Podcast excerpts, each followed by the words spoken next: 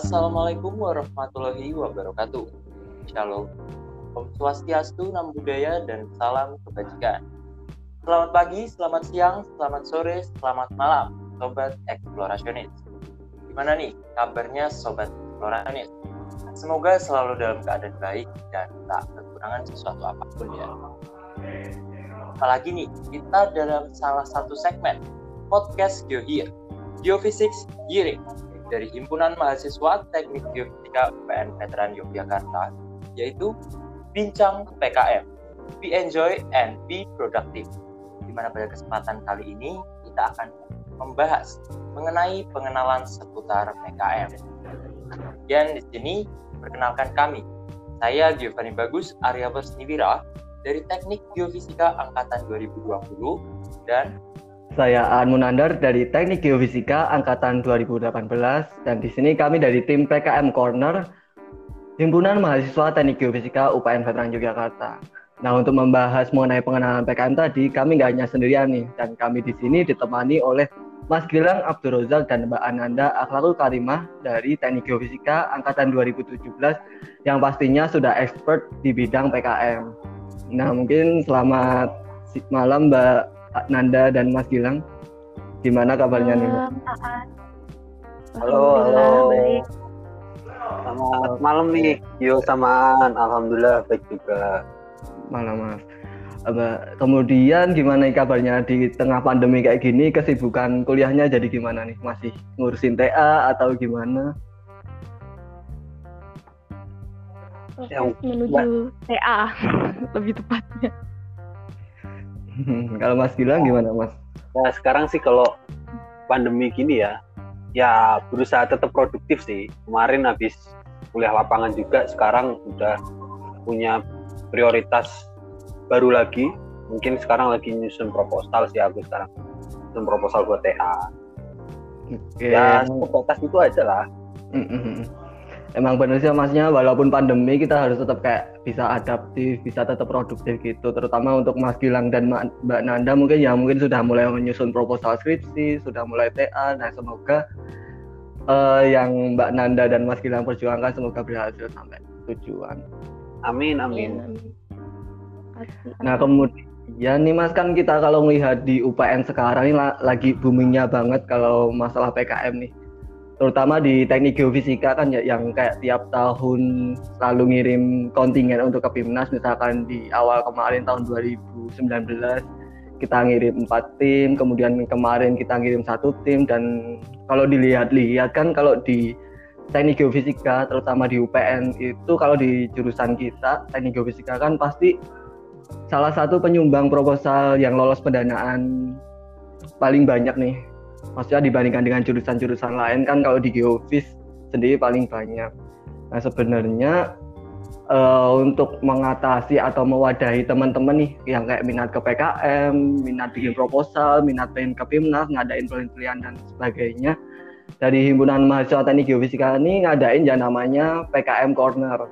Nah itu gunanya buat kayak memfasilitasi, mewadahi buat teman-teman yang kayak pengen daftar PKM, kebingungan gimana bikin proposal, Nah mungkin begitu. Nah jadi di sini kita bakal bahas bareng nih mengenai PKM itu apa sih sebenarnya, kemudian jenisnya apa aja, kemudian kenapa sih kita sebagai mahasiswa harus ikut PKM, benefitnya apa dan sebagainya. Nah mungkin untuk yang pertama um, kita kayak mengulik dulu nih sebenarnya PKM itu apa sih? Mungkin dari Mas Gilang dan Mbak Nanda bisa menjelaskan. Oke, okay, uh, eh, kalau aku sendiri ya itu nanti uh, ad, kalau ada yang kurang bisa ditambahin dari Mbak Nanda sih. Jadi uh, yang aku tahu nih dan based on experience juga uh, jadi itu kan PKM itu singkatan dari program kreativitas mahasiswa ya kan? Nah program ini nih sebenarnya bertujuan untuk meningkatkan kualitas mahasiswa. Nah sebenarnya kualitas apa sih yang harus ditingkatkan dari program ini? Nah kembali lagi ke tujuan PKM sih menurutku. Jadi tujuan PKM sendiri itu kan menyalurkan kreativitas serta memfasilitasi potensi mahasiswa. Nah, potensi dari teman-teman ini sebetulnya apa aja sih? Gitu. Jadi untuk e, potensi mengkaji, mengembangkan, menerapkan ilmu serta teknologi yang teman-teman udah pelajari di bangku kuliah gitu. Nah, tapi yang paling penting dari PKM menurutku itu apa yang teman-teman kaji, apa yang teman-teman kembangkan, terus ilmu yang teman-teman terapkan di PKM ini itu harapannya bisa berguna bagi masyarakat. Jadi kalau menurutku uh, secara general PKM itu seperti itu, ah. Oke. Okay.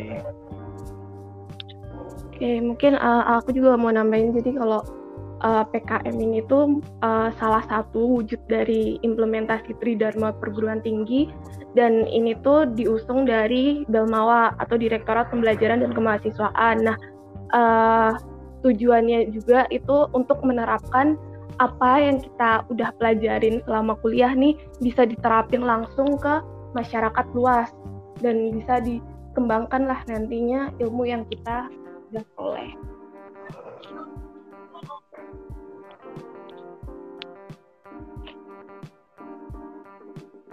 Oke, jadi mungkin kalau pandangan orang-orang, pandangan teman-teman mungkin mahasiswa kan kalau melihat PKM kan ya kayak oh dapat uang terus kita bisa ngelakuin sesuatu, bikin penelitian-penelitian gitu. Ternyata di balik itu tuh tujuan PKM-nya seperti yang dijelaskan Mas Gilang dan Mbak Nanda tadi itu ada tujuan yang lebih mungkin jadi concern buat kita kayak ngembangin karakter kita, gimana kita bisa mengkaji, menyelesaikan masalah-masalah gitu ya Mas Mbak.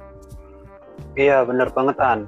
Jadi mungkin uh, menurutku juga ya ini salah satu media teman-teman gitu ya. Mungkin dari teman-teman dulu waktu SMA pernah ikut karya ilmiah remaja gitu ya. Yang mungkin waktu saat itu teman-teman sekalian yang waktu ikut apa kir itu dananya itu benar-benar dana pribadi gitu. Nah di sini wah ini udah enak banget nih sekarang nih teman-teman yang punya inovasi yang punya kreativitas lebih yang mau mengembangkan apa yang akan teman-teman ciptakan itu benar-benar didukung nih sama negara gitu nah, lewat PKM ini nah nanti teman-teman bakal didanain secara penuh gitu kan itu udah sesuatu yang wah banget gitu loh mm-hmm, uh, inovasi dari teman-teman yang bakal teman-teman ciptakan itu di lang langsung didanai oleh negara. Jadi ya banyak privilege lah intinya kalau di PKM itu. Benar benar benar kata Gilang.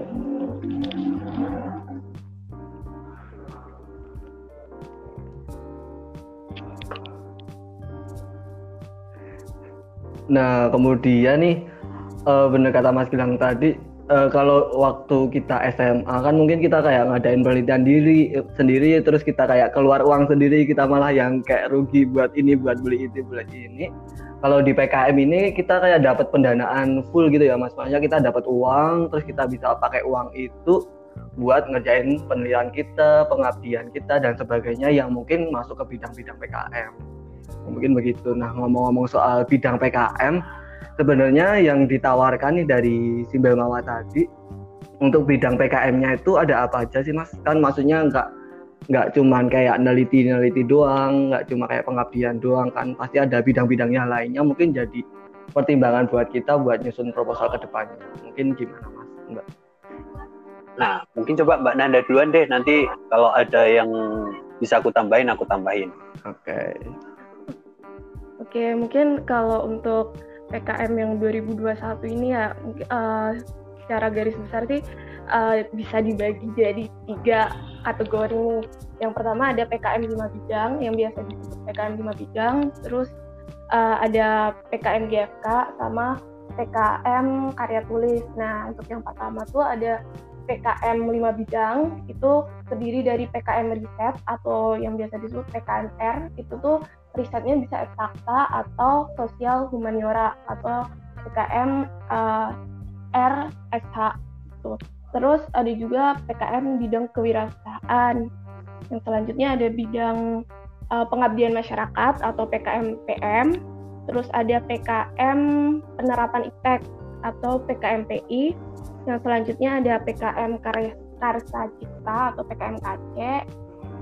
Dan untuk kategori yang kedua ini yang merupakan apa ya uh, eh, PKM yang baru banget diluncurkan tuh tahun 2019 itu PKM GFK yaitu gagasan futuristik konstruktif yang dia berbasis uh, media sosial di mana kita uh, biasa ngajuin video yang dulunya kita ngajuin video dinilai terus kita dapat insentif. Nah kalau sekarang tuh uh, PKM BFK ini juga uh, kita mengajukan proposal yang kemudian sistemnya sama kayak PKM 5 bidang yang kemudian akan didanai gitu.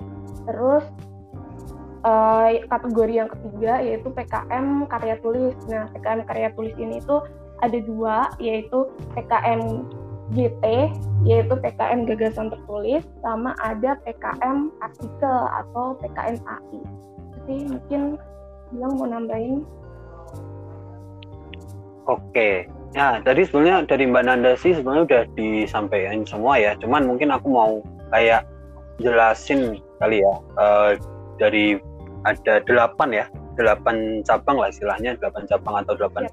bidang di PKM itu kan nah jadi kalau kayak hmm. mungkin uh, kayak bio nih sekarang kan lagi di geofisika nih ya kan kuliahnya di geofisika mau meluncurkan suatu penerapan tek, apa penerapan ilmu nah, ini bisa nih langsung di PKMR atau PKM riset nah kemudian teman-teman kalau misal nih punya inovasi-inovasi yang berhubungan dengan cuan. Nah, siapa sih yang nggak suka cuan kan?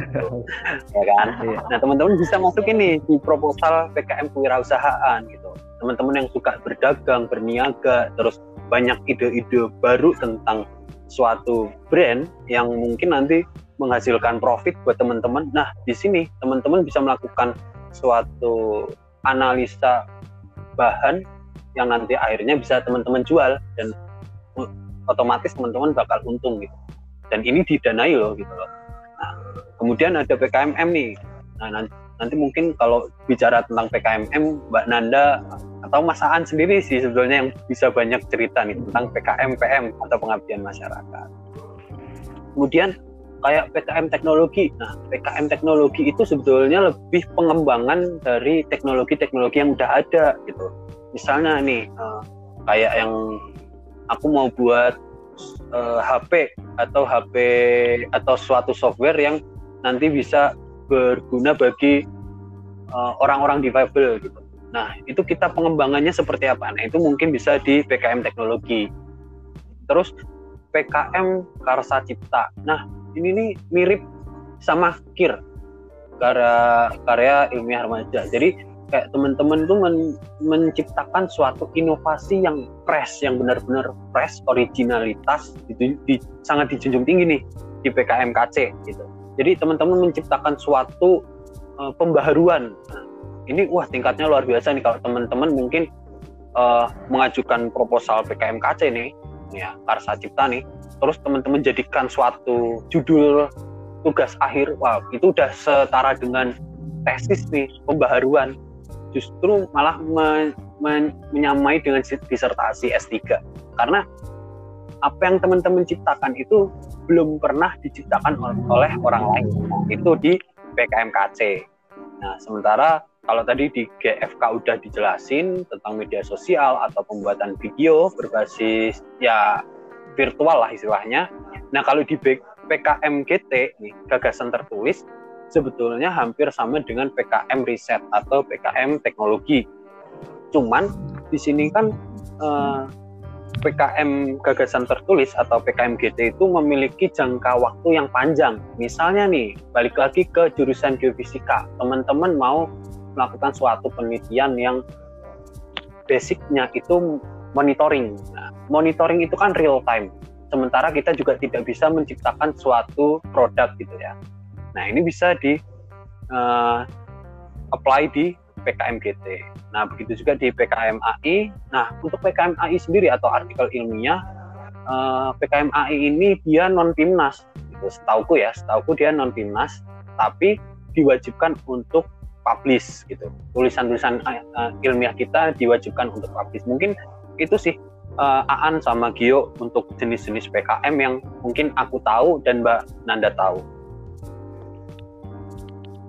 oh iya nih Mas Gilang dan Mbak Nanda itu dari sekian banyak itu berarti kan tidak hanya satu bidang aja kan yang maksudnya uh, semua bidang itu sangat dimungkinkan untuk mahasiswa teknik geofisika untuk mengikutinya. Seperti itu kan?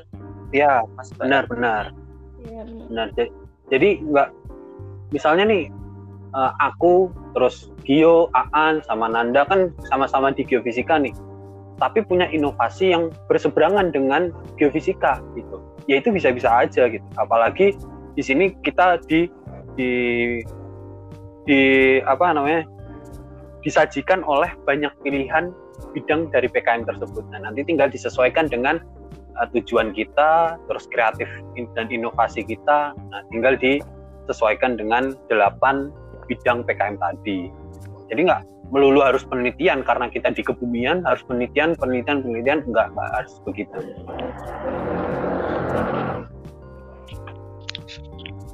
Ya juga sih barangkali yang dari kita berempat ini kan sudah ada juga nih dari Mataan yang bahkan sampai dapat medali emas timnas tetapi seperti yang dikatakan Mas Gilang tadi inovasinya berseberangan dan bahkan hingga sampai saat ini inovasi tersebut masih diaplikasikan begitu kan untuk masyarakat.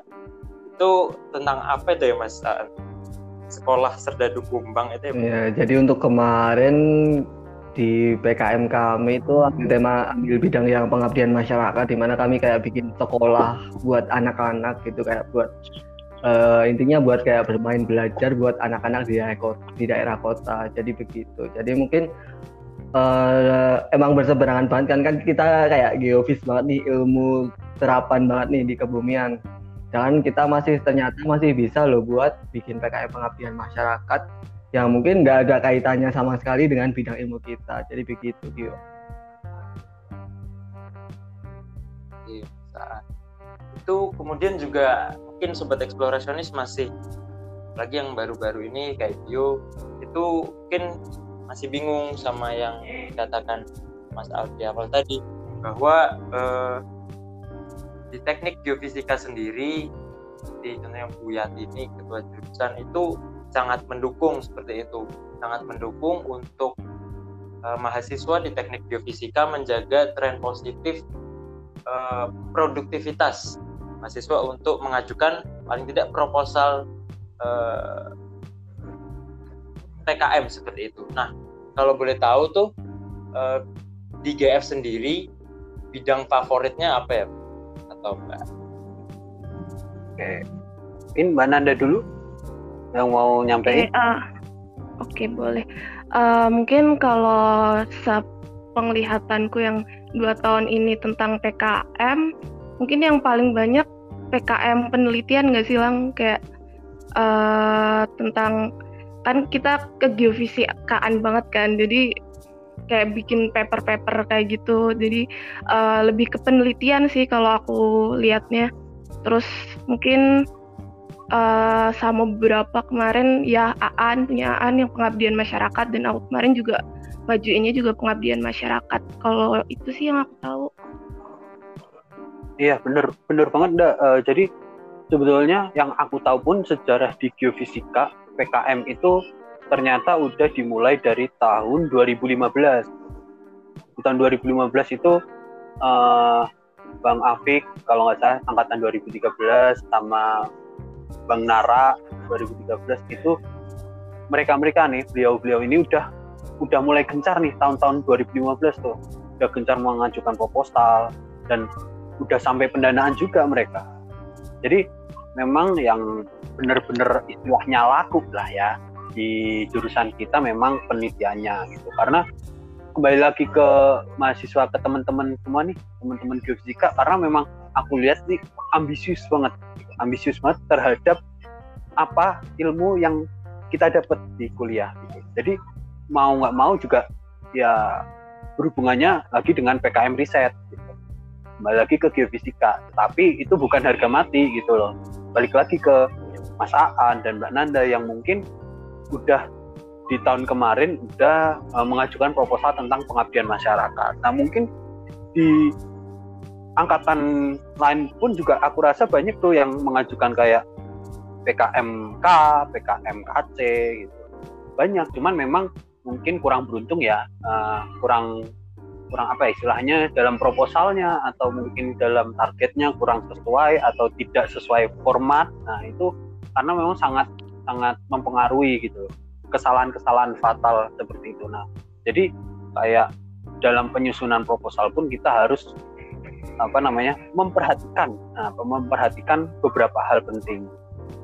Jadi nggak hanya idenya aja yang kreatif gitu, tapi dalam penyusunannya juga harus uh, apa ya konstruktif konstruktif. Ya harus uh, terstruktur lah istilahnya. Jadi kayak gitu. Oke, jadi kalau di teknik geofisika tuh mungkin paling teman-teman yang paling kayak pengen banget tuh PKM riset ya Mas berarti Mas Mbak. Uh, tapi kan mungkin ya, kalau kita lihat misalkan nih kita baru masuk ke teknik geofisika terus kita melihat kakak kelas kating-kating gitu kan pasti pada kayak bikin PKM penelitian bikin yang kayak keren banget kan pasti kayak gitu kan kalau waktu kita mah. Nah itu kan pasti kan kayak timbul gimana ya rasanya? Insecure gitu. Oh aku kan belum tahu. Ya minder gitu belum ya. tahu ilmu geofisika tahu gimana cara neliti gitu gitu nah mungkin kayak yang PKM pengabdian masyarakat mungkin kemudian PKM kewirausahaan mungkin itu cocok banget buat yang kayak belum tahu nih mau melakukan penelitian apa belum tahu keilmuannya di teknik geofisika itu gimana itu bisa banget buat yang daftar PKM pengabdian masyarakat PKM kewirausahaan gitu ya mas. Berarti. Benar benar benar benar banget.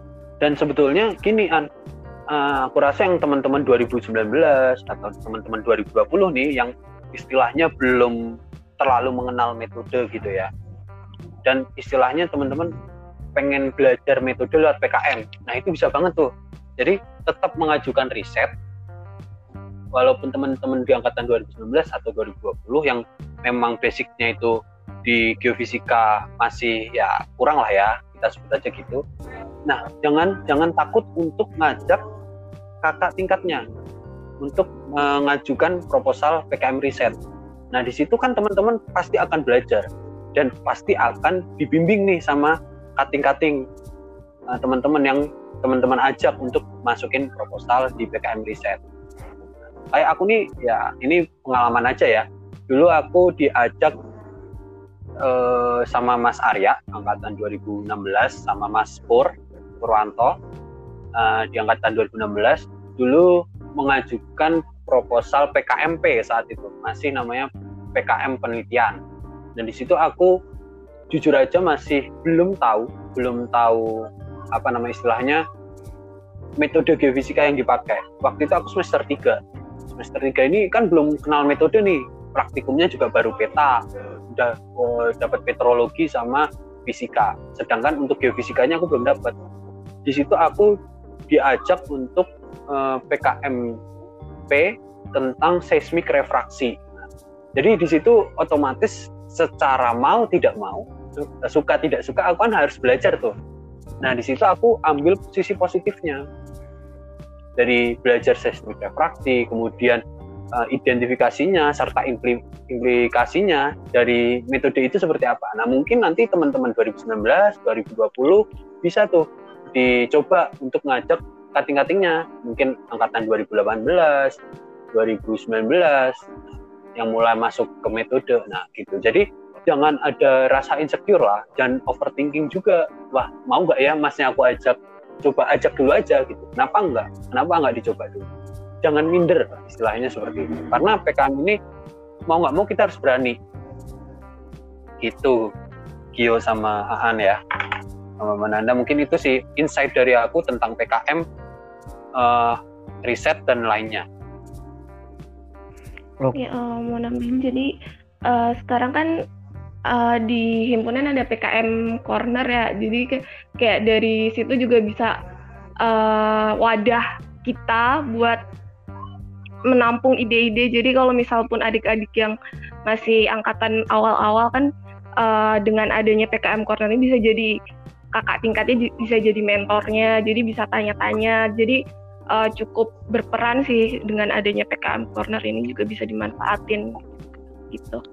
Oke, jadi di geofisika tuh dukungannya udah banyak banget ya. Mulai dari himpunan, mulai dari dosen-dosen, jurusan dan dukungan dari kakak tingkat, kakak kelas pun juga sangat mendukung buat teman-teman yang pengen ikut PKM salah satunya misalnya kayak tadi yang mungkin waktu kita masih semester awal belum tahu ide-ide atau belum tahu metode ternyata kita juga masih bisa nih berkesempatan buat bikin proposal PKM riset dengan cara mengajak kakak tingkat dan begitu dan pasti kakak tingkat bakal kayak uh, menyambut baik nih ide teman-teman buat bikin PKM riset jadi uh, untuk yang masih semester awal maupun belum dapat metode itu masih sangat memungkin, memungkinkan banget buat daftar di PKM penelitian atau riset begitu. Nah mungkin tadi udah disebutin kayak PKM itu apa aja, terus jenis PKM, kemudian pengertian PKM dan sebagainya. Kalau kita lihat-lihat kan PKM ini sangat-sangat mungkin populer banget nih di kalangan mahasiswa seluruh Indonesia pasti pada berlomba-lomba tiap universitas ngirim proposal banyak gitu-gituan. Nah itu sebenarnya tuh apa sih yang menjadi daya tarik PKM ini jadi mungkin diikuti banyak mahasiswa mungkin kayak kenapa kita harus ikut PKM benefitnya itu apa aja sih dari Mas Gilang dan Mbak Nanda? Oke mungkin aku dulu kali ya yang jawab. Mm -hmm. uh, nah ini aku sharing aja sih sebelum ke PKM, sebelum kita bahas benefit apa aja yang bakal kita dapat nih di PKM, mungkin aku mau bicara tentang dunia kerja dulu nih. Mungkin agak keluar, cuman uh, keluar dari topik, cuman uh, ini masih ada sangkut pautnya sih sama PKM. Nah, sebetulnya di dunia kerja itu tuh udah nggak lagi mementingkan uh, IPK, indeks prestasi kumulatif. Ya apalagi sekarang di era globalisasi yang serba teknologinya mau nggak mau kita harus dituntut lebih uh, produktif ya dan lebih apa ya kritis. Jadi dalam dunia kerja itu ada empat hal penting sebetulnya. Yang pertama academic uh, knowledge. Yang kedua communicative skill. Dan yang ketiga itu skill of thinking dan yang terakhir manajemen skill nah dari keempat poin itu sebetulnya kita bakal dapetin di PKM ketika kita, uh, eh, kita nih sebagai mahasiswa menjalankan PKM ini sangat serius gitu. Nah, kenapa sih uh, empat hal itu penting? Yaitu balik lagi ke dunia kerja karena memang yang dibutuhkan di dunia kerja itu empat hal itu. Sebetulnya ada satu lagi uh, poin penting yang menurutku nih yang kita dapetin banget di PKM. Aku jadi ingat sama uh, dosen UGM yang beliau ini juga salah satu istilahnya dewan juri juga ya, Ibu Indwiani. Nah, jadi PKM itu menuntut kita menjadi mahasiswa yang taat aturan. Nah, taat aturan ini dari mana? Jadi gini, uh, PKM itu sebetulnya kan punya deadline nih dalam mengerjakan proposal, dalam mengerjakan laporan kemajuan, dalam entah nanti output yang kita harus hasilkan itu kan punya deadline nih. Nah, di situ kita mau tidak mau ya harus uh, mengejar deadline itu sehingga sampai selesai. Nah, itu aturan yang sudah diberlakukan oleh uh, dewan juri gitu. Nah, yang kedua, saat aturan di sini uh, lebih ke kejujuran teman-teman. Nah, di sini kejujuran di sini itu merupakan kayak originalitas, terus lebih ke kreativitas, kemudian mungkin nanti karena kita didanai ya di PKM ini kita harus mempertanggungjawabkan dana yang kita gunakan. Nah itu sesuai nggak gitu? Nah selain itu nih nih ini yang mungkin aku dapatkan juga di PKM ya. Kebetulan kan aku juga anggotanya Mbak Nanda nih jadi eh, waktu pengabdian masyarakat kemarin itu kita bareng sama jurusan teknik lingkungan dan geologi yang otomatis di mana kita menemukan relasi baru. Nah, dari relasi baru ini kita mendapatkan ilmu nih. Entah ilmu dari teknik lingkungan, entah dari uh, geologi, kita serap ilmunya mereka. Nah, otomatis. Di situ kan nggak cuman kayak dapat apa ya PKM tuh wah uh, aku harus ngejar deadline nih capek capek capek capek. Nah, kita nggak dapet capek doang. Tapi di situ kita dapat kepuasan di mana kepuasan itu ada ilmu ada relasi dan yang paling penting ada kerja tim. Mungkin itu sih kalau dari aku uh, kenapa sih kita harus ikut PKM mungkin dari Mbak Nanda bisa ini sih melengkapi lah. Uh, mungkin kalau uh, kita membahas seorang mahasiswa nih pasti kan nggak lepas sama yang uh, kata-kata uh, skill kan. Nah, gimana kita mengembangkan skill? Kalau dari soft skill sendiri kan udah dijelasin sama Mas bilang tadi sebelumnya. Nah, mungkin kalau dari sisi yang emang seyogyanya mahasiswa di hard skillnya itu mungkin uh, di PKM ini tuh dari kita membuat proposal, membuat laporan kemajuan, buat laporan akhir. Nah, dari situ kita juga bisa ngambil manfaatnya dari sisi hard skill. Jadi kita dilatih untuk um, kemampuan menulisnya kita yang tentunya tuh uh, gimana sih kita menuangkan ide kreativitas kita dalam bentuk tulisan. Nah, itu kan uh, sangat berguna ya apalagi kalau sebagai mahasiswa kan uh, output di akhirnya kita kan ada yang namanya tugas akhir nah di situ bisa uh, cukup benefit yang turut membantu juga sih untuk PKM ini. Oke, jadi banyak banget ya benefitnya mulai dari kita karakter kita yang mungkin ditempa banget waktu kita jalanin perjalanan PKM, terus mungkin dari sisi soft skill, hard skill udah pasti dapat banget waktu kita udah lolos pendanaan, waktu kita bikin proposal itu pasti udah dapat banget. Kemudian kalau misalkan dilihat dari uh, benefit materi udah pasti ba lebih banyak lagi ya nggak usah kita bahas lebih lanjut entah itu dari PKM kita bisa dapat apa, dapat penghargaan apa itu mungkin nggak perlu dibahas karena itu sudah hal yang pasti karena PKM ini emang banyak banget privilege mulai dari materi, yang non materi pun kita bakal dapat banyak banget dari PKM. Oke. Nah kemudian nih udah tahu nih hmm, PKM itu apa, jenisnya ada apa aja yang ditawarkan, kemudian kenapa sih kita harus ikut PKM, kemudian mungkin yang jadi pertanyaan buat sobat eksplorasionis semua, gimana sih sebenarnya tahapan nih buat kayak proses penyusunan PKM ataupun tahapan-tahapannya gitu-gituan, gimana Mbak, Mas? Mungkin aku nyoba duluan ya lang uh, oke okay.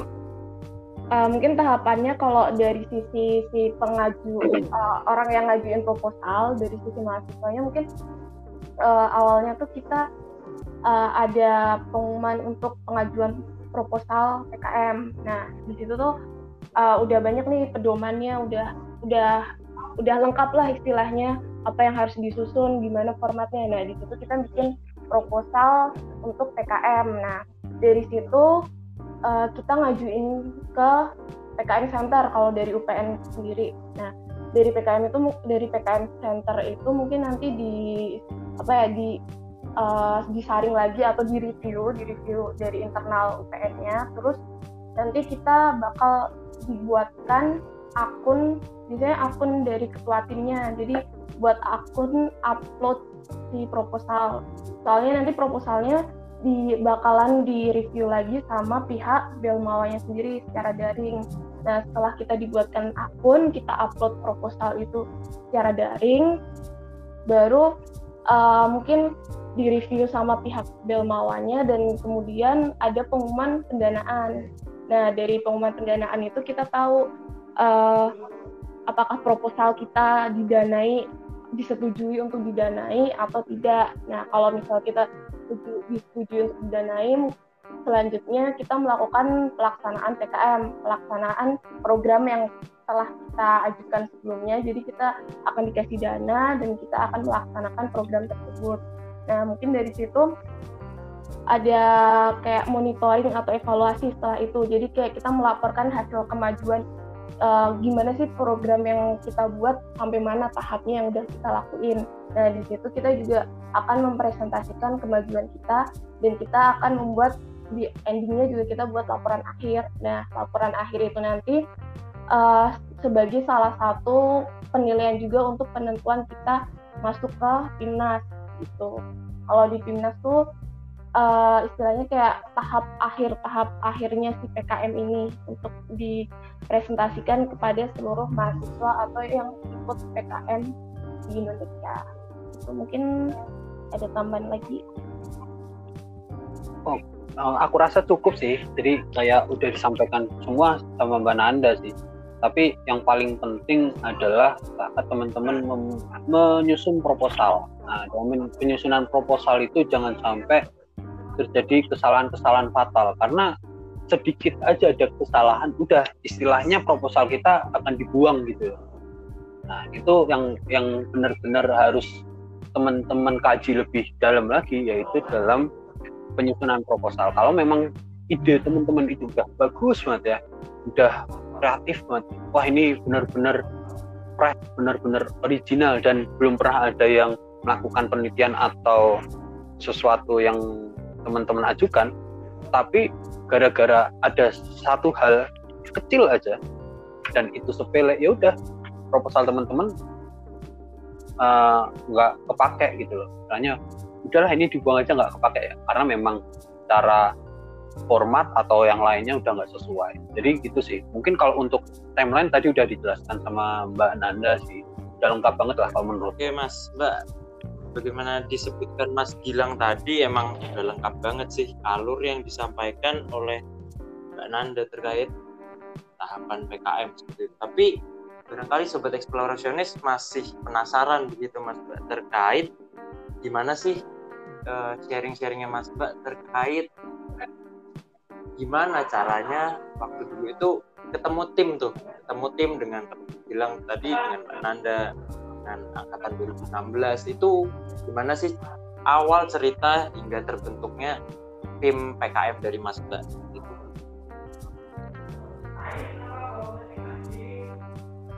Oke, mungkin aku cerita sedikit ya. Waktu dulu aku diajak sama Mas Arya. Jadi gini, ada salah satu aturan yang memang mengharuskan itu dalam satu tim itu berbeda angkatan jadi waktu itu pun aku bener-bener nggak tahu sama sekali PKM itu apa gitu kan. Kemudian diajak nih aku sama Mas Arya sama Mas Pur angkatan 2016 yuk lang ikut aku uh, mau PKM nih tentang ini ini ini gitu. Ya aku pun tertarik kan. Wah baru nih siapa tahu bisa memper memper apa ya mempercantik portofolio kita nih sebagai mahasiswa kenapa enggak? Nah, jadi seperti itu sih. Dulu uh, ceritanya tentang gimana aku diajak kemudian di situ aku berperan sebagai apa itu benar-benar sesuatu yang baru menurutku ya. Jadi gitu sih kalau pengalaman tentang keikutsertaan aku sebagai anggota tim waktu itu. Nah, mungkin nanti Mbak Nanda bisa tambahin sih. Kebetulan kan Mbak Nanda kan juga ketua tim nih. Nah mungkin bisa ceritain juga tuh uh, pengalaman dulu membentuk tim seperti apa Oke, uh, mungkin uh, kalau dulu sih aku kan ngambilnya PKM penelitian atau yang sekarang tuh disebut PKMR atau PKM riset.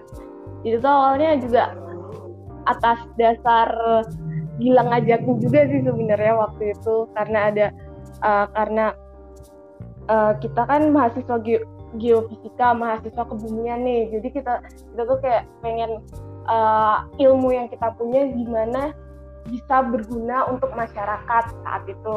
Jadi uh, atas dasar juga dari kalau pas tahun yang dulu kayak disaranin untuk beda beda angkatan, nah beda beda angkatan atau uh, beda jurusan gitu. Nah dari situ sih kita ngajakin pertama ngajakin angkatan fisika, terus uh, sempat ada anak biologi juga sama lingkungan gitu sih awalnya. Oke, Mas Mbak. Kemudian tadi Mas Gilang juga sempat nyebutin tuh kalau misalkan idenya udah sebagus mungkin, tapi hati-hati dengan eh, nggak eh, jarang ada kesalahan-kesalahan fatal yang barangkali kecil juga sepele itu gimana ya mas contoh-contohnya mungkin mbak Nanda juga bisa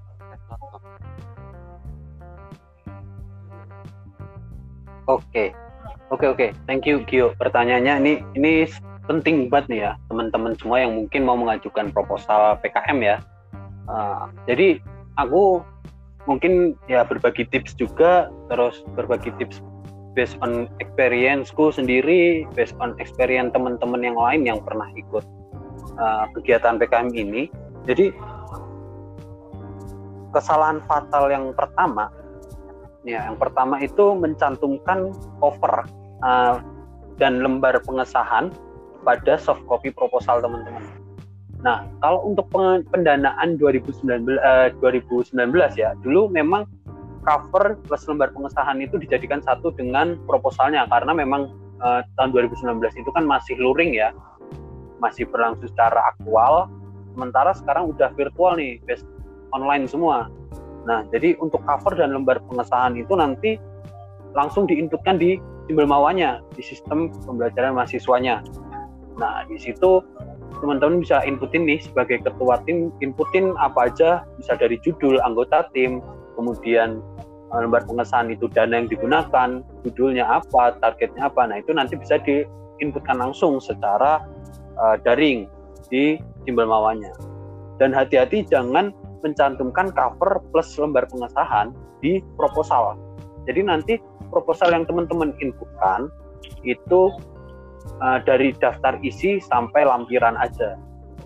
Nah, yang kedua nih, ini yang menurutku sebetulnya sepele, tapi karena sepele itu kalau tidak diperhatikan malah jadi disaster, masalah, bencana bagi kita yang mau mengajukan proposal PKM yaitu format. Nah, format nih teman-teman harus perhatikan juga. Mungkin nanti uh, Mbak Nanda, Mas Aan yang udah punya pengalaman juga bisa menambahkan ya. Jadi menurutku format ini kenapa penting? Ya balik lagi ketika ide gagasan teman-teman udah wah mantep banget lah pokoknya. Tapi ketika format dari penulisan proposal udah nggak sesuai, wah itu udah nggak kepake itu, bakal dibuang itu proposalnya dan tidak lolos pendanaan. Nah formatnya itu ada empat yang penting. Pertama margin, margin dari halaman proposal teman-teman. Uh, biasa 4333 left 4 top bottom right itu 3 cm oke. Jadi setelah itu ukuran kertas. Ukuran kertas jangan pakai yang malah pakai legal atau pakai folio F4 nah jadi ukuran kertas yang benar itu menurut pedoman adalah ukuran A4 nah kemudian ada spasi spasi antar baris itu uh, sesuai pedoman itu kalau nggak salah 1,15 poin antar baris. Kemudian huruf yang digunakan nih jangan jangan sampai salah. Sampai ke detil halaman, sampai ke detil titik koma, kalau udah bukan Times New Roman, ukuran 12 itu udah salah. Nah, itu harus diperhatikan ya, teman-teman ya. Harus diperhatikan. Setelah format, nah setelah format nih apalagi nih yang kira-kira bakal menjadi kefatalan suatu proposal dalam pengajuan proposal PKM yaitu halaman posisi halaman baik itu di daftar isi di halaman inti proposal sama di lampirannya. Nah kalau pengetahuanku dan pengalamanku untuk halaman daftar isi itu dia menggunakan Romawi kecil. Jadi I, I2, daftar isi itu I dan I2 atau daftar gambar dan lain-lain. Nah, itu posisinya di kanan bawah. Di kanan bawah. Sementara untuk lembar inti dari proposal uh, itu halamannya pakai uh, angka biasa 1 2 3 4. Nah, tapi posisinya itu di kanan atas. Nah, jangan kebalik ya. Jadi kalau daftar isi itu di kanan bawah dengan angka Romawi kecil, sementara untuk uh, inti proposal di kanan atas dengan angka biasa. Nah, ada lagi yang harus diperhatikan adalah jumlah halaman inti. Jadi halaman inti ini tersusun dari bab satu pendahuluan hingga daftar pustaka. Nah, daftar pustaka dari bab 1 sampai daftar pustaka itu maksimal 10 halaman. Jangan sampai melebihi. Kalau kurang nggak masalah, tapi jangan melebihi 10 halaman.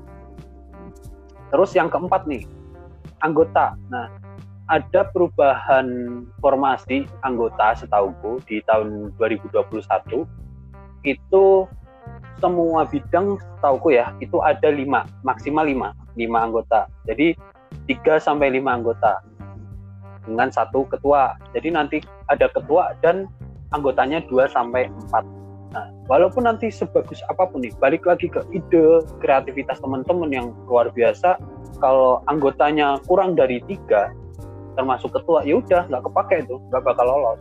Jadi benar-benar harus disiapkan dari timnya dari pembagian jurusan. Kalau memang nanti PKM teman-teman uh, bukan PKM riset. Karena kalau riset itu kan setahu harus di bidang jalur bidang yang sama. Tapi untuk selain PKM riset itu kan boleh seberang jurusan bahkan boleh seberang fakultas nah itu dalam penentuan anggota nah terus yang kelima itu ada kelengkapan lampiran nah kelengkapan lampiran ini nggak nggak nggak jauh penting juga gitu, dengan Eh, hal-hal uh, yang sudah aku sampaikan tadi sebelumnya. Jadi kelengkapan lampiran itu ada biodata. Biodata ini terbagi menjadi tiga, ada ketua, anggota, dan dosen pembimbing. Nah, di sini catatannya mungkin nggak tahu ya karena sekarang udah modelnya virtual, apakah tanda tangan bisa scan-scanan atau foto. Tapi yang aku tahu di tetap kita tetap mengusahakan tanda tangan itu secara basah. Nanti tinggal di scan satu halaman penuh baru kita cantumkan di proposal. Nah selain itu di lampiran juga harus ada justifikasi anggaran. Nah justifikasi anggaran ini harus sesuai dengan uh, rekapitulasi RAB di inti proposal. Jadi kan apa sih bedanya justifikasi anggaran sama rekapitulasi uh, eh, RAB? Nah kalau rekapitulasi RAB itu hanya uh, poin-poinnya aja. Jadi kayak misalnya biaya administrasi, biaya biaya sosialisasi, biaya penelitian. Nah itu dari tiga itu dijumlah menghasilkan sekian uh, rupiah. Nah nanti di justifikasi anggarannya itu diperinci. Jadi uh, tadi ada biaya sosialisasi, biaya sosialisasi itu membutuhkan apa aja, kemudian biaya penelitian itu membutuhkan apa aja, dan yang lain-lain dirinci dan jumlahnya harus sesuai dengan rekapitulasi. Kalau nanti sampai uh, tidak sama antara rekapitulasi dengan justifikasi anggaran, ya udah nggak kepakai juga itu proposal tuh. Gitu. Nah, kemudian yang selanjutnya di lampiran itu ada pembagian tugas. Nah, pembagian tugas di sini dimaksudkan uh, ketua, terus anggota, anggota, anggota 1, 2, 3, 4 itu tugasnya apa aja dan harus jelas sedetil mungkin ah, jangan cuman poin-poin apa jangan cuman poin intinya aja misalnya nih ketua untuk mengkoordinator sebagai koordinator kegiatan PKM terus anggota satu apa anggota dua apa anggota tiga nah tapi harus terperinci harus dirinci banget nih misalnya nih aku dulu sebagai uh, anggotanya Mbak Nanda Mbak Nanda itu kan sebagai ketua nih aku dulu kerjanya pembagian tugasnya sebagai penyambung antara masyarakat dan hasil. Jadi aku dulu lebih ke sosialisasi dan lain-lain. Nah setelah itu ada pembagian tugas. Kemudian yang terakhir di lampiran itu ada surat pernyataan ketua. Nah ini juga jangan sampai lupa. Nah, yang keenam itu menurutku ini penting banget nih. Jangan sampai salah bidang PKM. Nah dulu dulu aku sama Nanda sempat uh, bimbang nih antara PKMP atau PKMM. Nah, nanti mungkin bisa diceritain sama Mbak Nanda nih tentang salah bidang salah bidang itu seperti apa. Uh, yang yang ketujuh itu originalitas. Originalitas teman-teman itu juga harus dipertanya pasti dipertanyakan nih nanti di P, PKP 2 penilaian kemajuan pelaksanaan PKM. Nah, itu originalitas teman-teman dipertanggungjawabkan entah itu uh, uh, apa uh, penelitian yang sudah pernah dilakukan oleh orang lain atau seperti apa tapi originalitas itu menurutku ya itu punya tiga poin penting yang pertama originalitas teman-teman harus memiliki kandungan fresh. Maksudnya ya yang baru gitu loh. Kalau tidak baru ya uh, bisa uh, apa ya uh, merupakan pengembangan lah pengembangan. Oke nggak masalah pengembangan. Terus yang kedua itu kreativitas. Jadi ya kita ngajuin judul tuh nggak cuman itu itu aja itu itu aja. Jadi harus benar-benar baru benar-benar kreatif pemilihan kata di judul juga harus yang unpredictable dan nggak nggak yang biasa-biasa banget harus yang harus harus yang benar-benar kalau orang lihat wah apa nih judulnya kok menarik banget nah jadi juri itu terkesan pengen baca gitu Nah itu kreativitas baik itu dalam penentuan judul dan uh, tema yang teman-teman angkat. Dan yang paling penting adalah kebermanfaatan. Nah, kebermanfaatan di sini ya baik lagi ke tujuan PKM itu bisa berguna bagi masyarakat luas. Baik itu masyarakat luas, ke kitanya sendiri sebagai mahasiswa, ke universitasnya sendiri, UPN, itu dapat kebermanfaatan apa? Kemitranya, nah mitra dapat apa nih?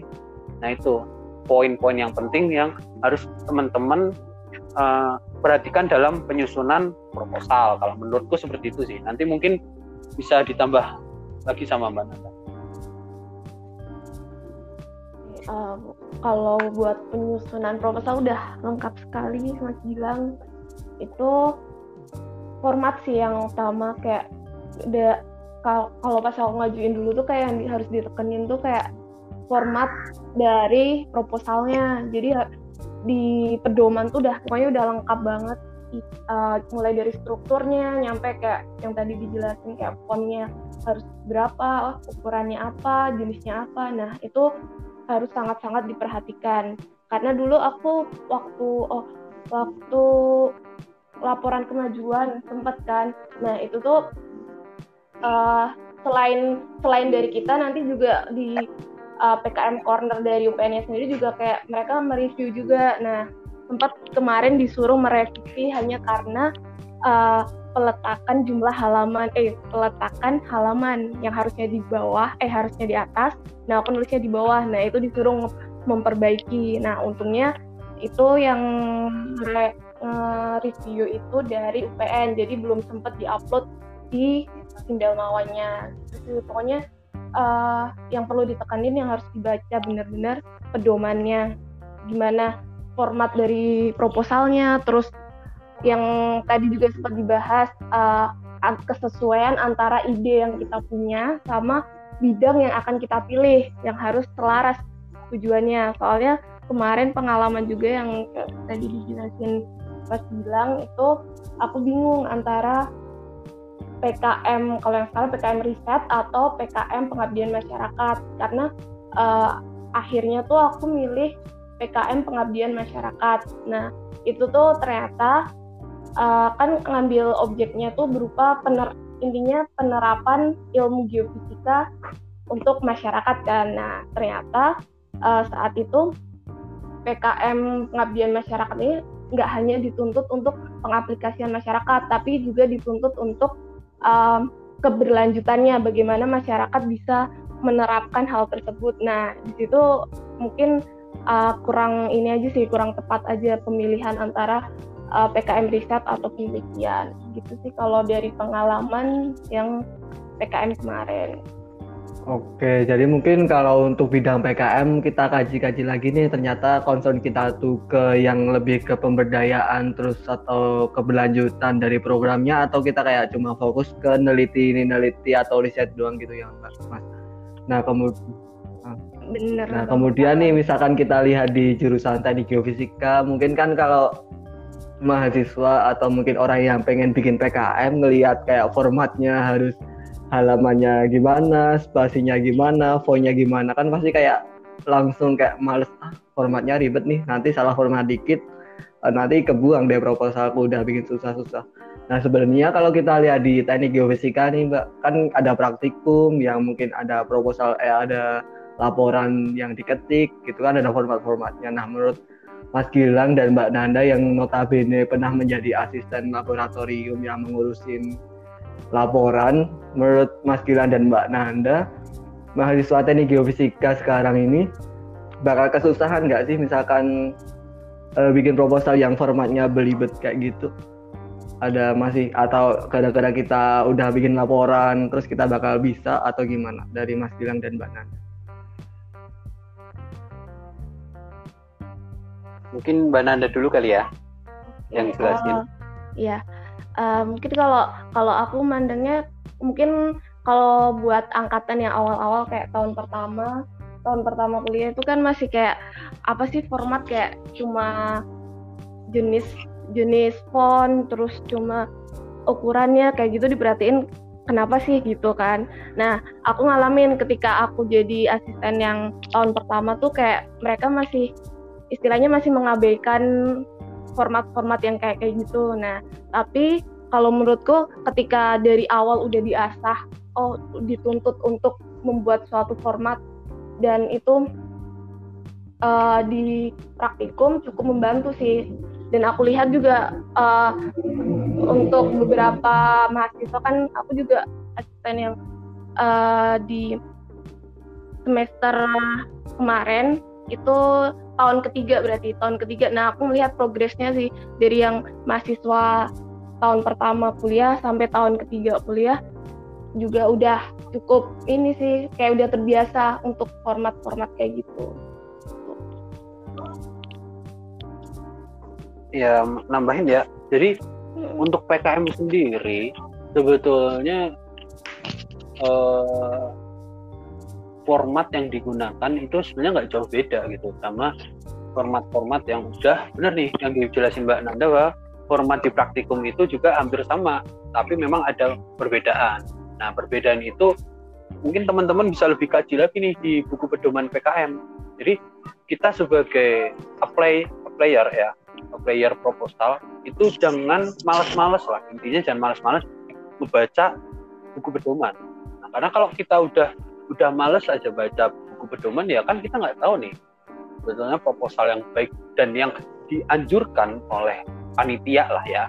Kita sebut aja panitia kita nggak tahu gitu loh kalau kita nggak baca. Maka dari itu buat teman-teman nih pejuang PKM yang mau mengajukan proposal ya kita harus rajin lagi. Kita harus mau baca harus mau mantengin terus nih buku pedoman perubahannya seperti apa. Karena di tiap tahun itu pasti ada hal yang ditambahkan atau hal yang berubah. Contoh kayak aku dulu 2019 terus 2020 sekarang 2021 itu perubahannya banyak banget. Dan aku jujur kaget karena wah gila nih gila sih ini eh, PKM semakin ke sini menuntut kita semakin jeli semakin kreatif dan semakin kritis.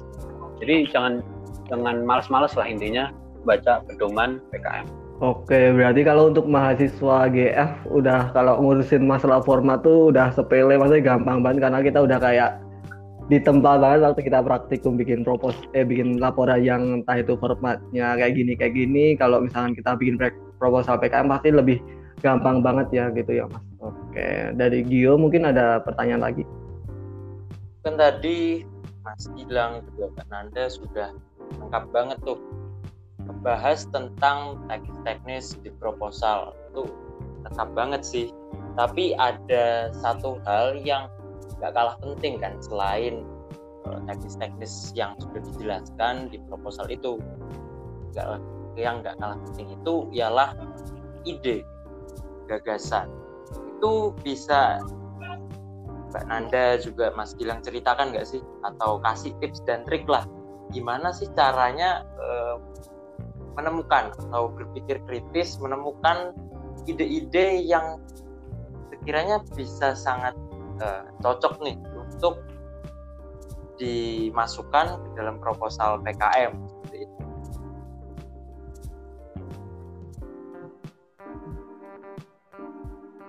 Oke, uh, jadi kalau pertanyaannya sebenarnya yang aku tangkap ya cara menentukan atau menemukan ide atau gagasan ya. Jadi kalau menurutku ide atau gagasan itu kita lebih harus sering-sering resah sih menurutku ya. Jadi dari keresahan itu kan pasti muncul nih eh, solusi-solusi. Uh, nah dari keresahan ini bisa kita implementasikan dalam proposal kita. Misal nih, aku mau mengajukan PKM riset yang tentang kegeofisikaan. Terus di daerah rumahku nih, misal ada tambang rakyat, misalnya emas nih, tambang rakyat emas tapi yang kita sadari bahwa uh, adanya uh, tambang emas itu pasti ada limbahnya juga. Nah, limbahnya ini apa nih? Misalnya ada kandungan merkuri. Ya. Aku harus resah dulu nih, gimana ya uh, bisa me mengetahui persebaran merkuri itu. Nah, setelah resah kita beri opini nih, beri opini. Gimana ya caranya untuk mengetahui persebaran merkuri. Oke, merkuri itu uh, adalah hasil dari pengolahan emas. Berarti dia masih berupa logam. Nah, dari logam ini berarti kira-kira metode apa nih yang aku harus pakai untuk mengetahui persebaran si merkuri ini gitu kan. Oh, mungkin aku bisa pakai uh, self potensial atau aku pakai IP atau bahkan pakai magnetik. Nah, setelah kita menemukan solusinya, nah kita kasih sikap dari opini itu. Wah, berarti nanti dari pengolahan magnetik itu mau aku olah seperti apa nih untuk mengetahui persebarannya. Jadi berangkat dari keresahan dulu kalau menurutku ya. Mungkin uh, ada lagi nih, aku mau buat uh, melihat ini aplikasi software atau uh, aplikasi untuk HP yang memudahkan uh, teman-teman difabel ya. Jadi uh, dalam teman-teman difabel itu kan punya kekurangan ya, punya keterbatasan. Misalnya aku pengen antar jemput, misalnya kayak Gojek gitu ya, atau ya kita sebut ke apa uh, media antar jemput lah istilahnya. Cuman kan kita tahu keterbatasan dari teman-teman difabel ini dia mungkin nggak bisa pergi jauh dengan sendiri. Nah, nanti aku buat tuh top, uh, aplikasi yang menjembatani teman-teman difabel untuk pergi-pergi ya seperti kita kenal ada Gojek atau Grab. Nah, seperti itu. Jadi berangkat dari keresahan dulu. Berangkat dari keresahan, kita kasih opini dari resahan resahan itu, baru kita kasih sikap. Nah, jadi muncul idenya, muncul gagasannya. Mungkin kalau menurutku seperti itu sih. Nanti kalau dari Mbak Nanda bisa nambahin ya.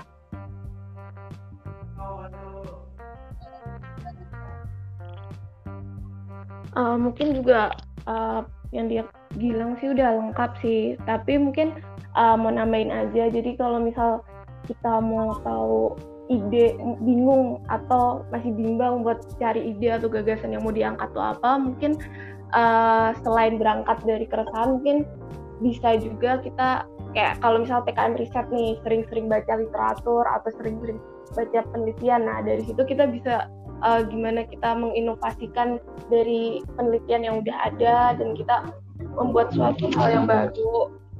Terus mungkin uh, bisa juga tanya dosen atau kayak ngobrol-ngobrol sama kakak tingkat atau ya pokoknya yang udah berpengalaman kayak temen yang udah PKM sebelumnya kayak kayak gitu sih nambahinnya. Oke, jadi kalau aku simpulin dari Mas Gilang sama Mbak Nanda tadi, mungkin mulai dari kita harus lebih resah gitu kan. Jadi kita harus kayak yang mungkin main-main gitu ya Mas. Misalkan kita jalan-jalan ke pantai, terus kita, oh di situ ada pasar bersih nih, cocok nih dibikin solusinya buat manfaatinya gimana. Oh misalkan aku jalan-jalan ke daerah kota nih uh, ada anak-anak mungkin yang nggak ada tempat bermainnya atau mungkin aku jalan-jalan ke tempat pembuangan akhir sampah nih oh ini nanti airnya kotor nggak ya tercemari nggak ya terus kalau tercemari nanti ininya pencemarannya di bawah tanah tuh sampai di mana aja ya jadi mungkin kayak kita sering-sering main aja terus kita pasti bakal kayak melihat mengamati daerah sekitar kita oh ternyata ini harus ada solusinya nih masalah ini. Harus ada langkah buat mecahin masalahnya. Hanya itu bisa banget buat jadi judul-judul PKM mungkin begitu. Oke. Okay. ya udah lama banget nih kita bincang-bincang seputar PKM mungkin dari Mas Gilang juga Mbak Nanda ada pesan atau pesan untuk sobat eksplorasionis untuk teman-teman yang masih berjuang nih untuk PKM ke depannya. Silakan untuk Mas dan Mbak.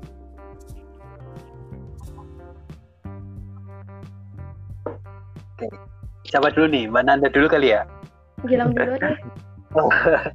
Oke, okay, mungkin ini ya buat teman-teman pejuang PKM ya kan kita sebagai mahasiswa nih sebagai iron stock yang kata orang bilang tuh sebagai orang yang harus mempertanggungjawabkan kemahaan atas kesiswaan kita.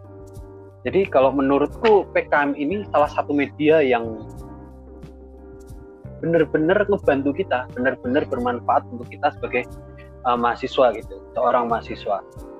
Jadi jangan takut, jangan ragu ketika teman-teman punya ide atau gagasan yang kiranya itu bisa bermanfaat bagi masyarakat luas ya ini medianya. Media yang paling benar media yang paling tepat karena media ini gratis. Justru teman-teman dibiayai gitu loh. Jadi uh, selain itu teman-teman udah pasti bakal dapat benefit-benefit yang lain nih. Yang tadi udah uh, aku Mbak Nanda Aan sama Gio sampaikan pasti secara otomatis secara langsung teman-teman dapatkan itu jadi untuk teman-teman pejuang PKM siapa pun yang mendengarkan podcast ini baik itu nanti di UPN atau di luar UPN di geofisika atau di luar geofisika aku rasa jangan ragu-ragu untuk kita ajukan uh, proposal PKM mungkin itu aja sih. Tetap semangat tetap produktif uh, be kreatif sama inovasinya ayo kita kembangin lagi. Mungkin itu sih pesan yang aku bisa sampaikan mungkin nanti Mbak Nanda juga bisa menyampaikan pesan-pesan. Oke, mungkin buat teman-teman yang dengerin podcast, uh, semangat terus pokoknya buat ikut PKM.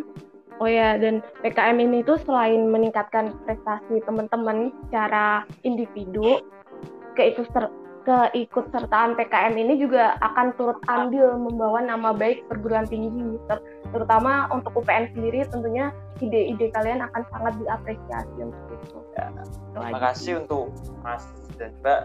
Itu dari mereka teman-teman berjuang PKM yang sebelum kita sudah berjuang dulu tuh di PKM di ini wadah kita untuk uh, melatih soft skill kita untuk melatih keberanian kita menyampaikan pendapat, menuangkan ide kita, eh, dan selain itu juga akan banyak hal-hal lain seperti koneksi juga untuk ke depannya barangkali jadi investasi untuk portofolio kita ke depannya seperti itu ya Mas Mbak ya.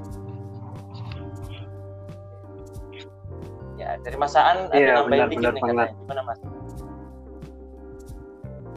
Oke, mungkin jadi masih banyak banget kesempatan buat kita bikin proposal PKM, buat kita cari ide-ide karena PKM ini nggak cuma kayak uh, sekali-sekali aja, tapi kayak setiap tahun pasti ada pembukaan buat teman-teman uh, ngajuin proposal PKM dan lolos pendanaan. Jadi mungkin mulai dari sekarang yang belum punya ide bisa cari ide terlebih dahulu, mungkin yang belum bikin proposal bisa nyicil bikin proposal terlebih dahulu karena yang pasti itu tadi setiap tahunnya pasti ada pembukaan proposal PKM di mana teman-teman sangat berpotensi banget nih buat ngajuin proposal PKM dan mungkin dapat benefit, dapat keuntungan yang udah dijelaskan sama Mas Nak, Mas Gilang dan Mbak Nanda tadi.